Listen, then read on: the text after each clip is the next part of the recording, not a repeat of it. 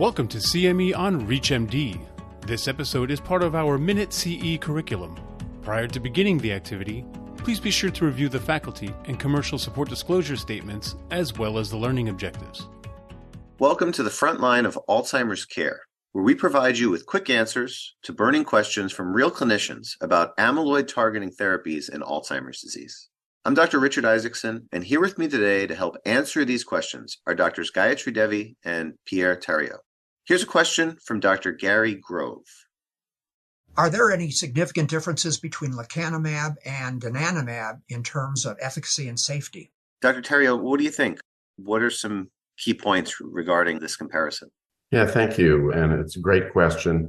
The context is this earlier studies with anti amyloid antibodies showed that you could actually remove pathological amyloid deposits from the living human brains of people with Alzheimer's disease, which was an amazing advance. And then the question became is that associated with clinical benefit?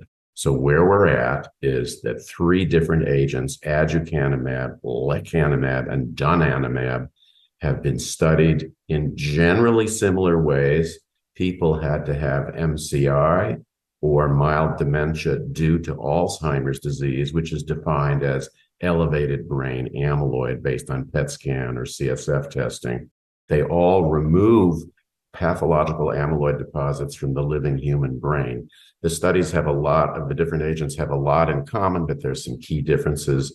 Aducanumab was the first one out of the gate, two large phase three programs. The drug is titrated over six months, monthly infusions, and the trial program was stopped because of a futility analysis suggesting lack of benefit. But it turned out one of the trials was positive, one of the trials was not. So the FDA granted what's called accelerated approval. It can be used, but this isn't traditional approval. Another study needs to be done there was about 22% less slowing over 18 months on drug versus placebo. Lecanemab, the second one on the table, given as a once a month infusion until amyloid is cleared from the brain, which is a different approach. Lecanemab, again, similar patient population, people with elevated brain amyloid with mild cognitive impairment or mild dementia. Lecanemab, no titration given every two weeks, 27% less slowing over 18 months. Donanemab, similar patient population with one notable exception in that program. Patients also had to have a certain level of elevated pathological tau protein as measured by PET scan.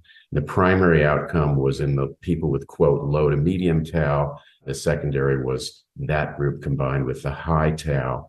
35% less slowing on donanemab at a year and a half compared to placebo. So that's kind of the efficacy top line.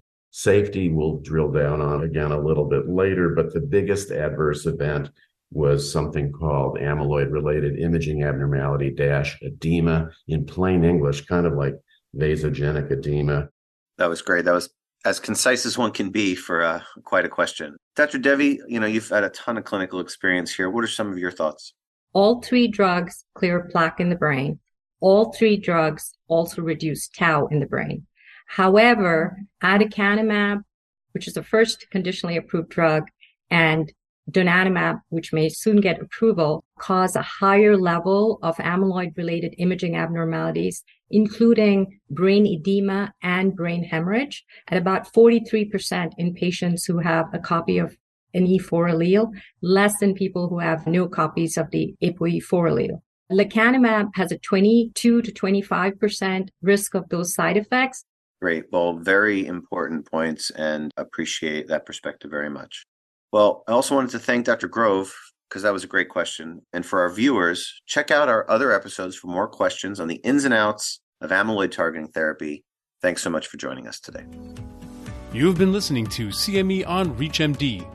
This activity is jointly provided by Medical Education Resources, MER, and Efficient LLC, and is part of our Minute CE curriculum. To receive your free CME credit or to download this activity, go to reachmd.com slash CME. Thank you for listening.